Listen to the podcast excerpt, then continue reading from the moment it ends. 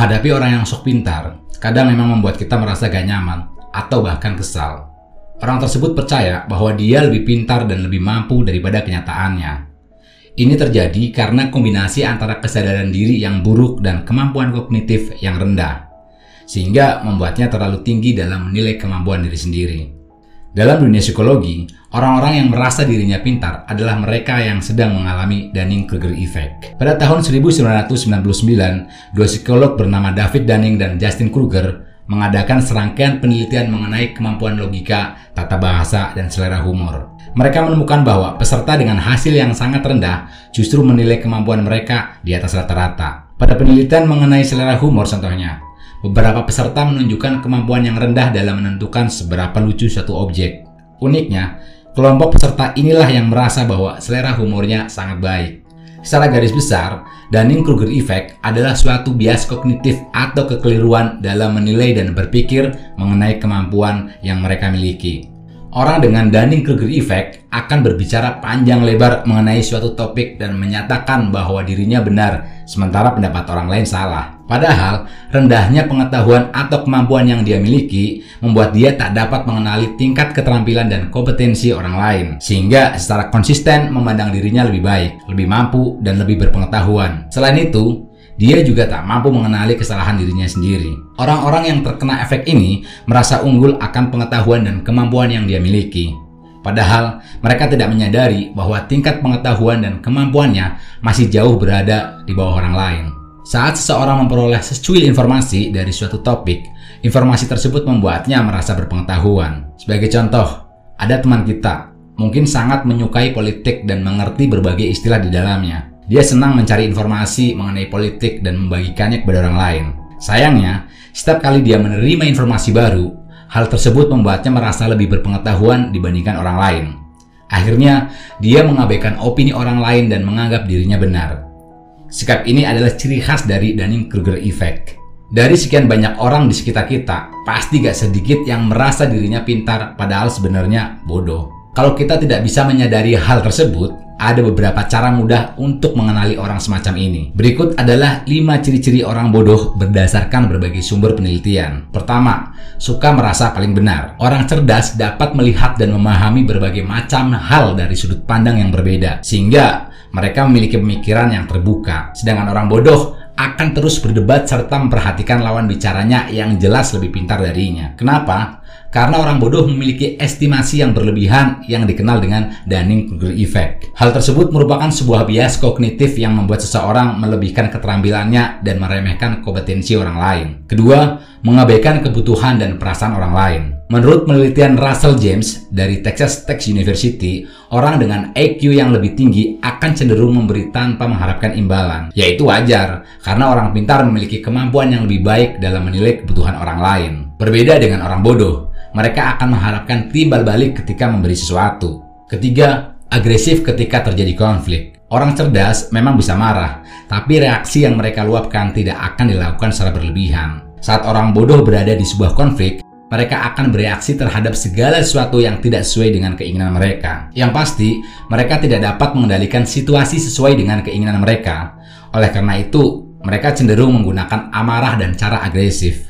Keempat, suka menyalahkan orang lain atas kesalahan mereka sendiri. Orang cerdas tidak akan melimpahkan kesalahan mereka kepada orang lain, sedangkan orang bodoh tidak mau bertanggung jawab dengan kesalahan yang mereka lakukan. Oleh karena itu, mereka lebih suka menyalahkan orang atau faktor lain saat sebuah kesalahan terjadi. Saat orang pintar berada di situasi yang sama, mereka pasti mengetahui bahwa kesalahan mereka dapat digunakan sebagai bahan pembelajaran. Sesuai dengan penelitian oleh Moser dari Michigan State University, otak orang yang cerdas memang memiliki reaksi yang berbeda terhadap kesalahan.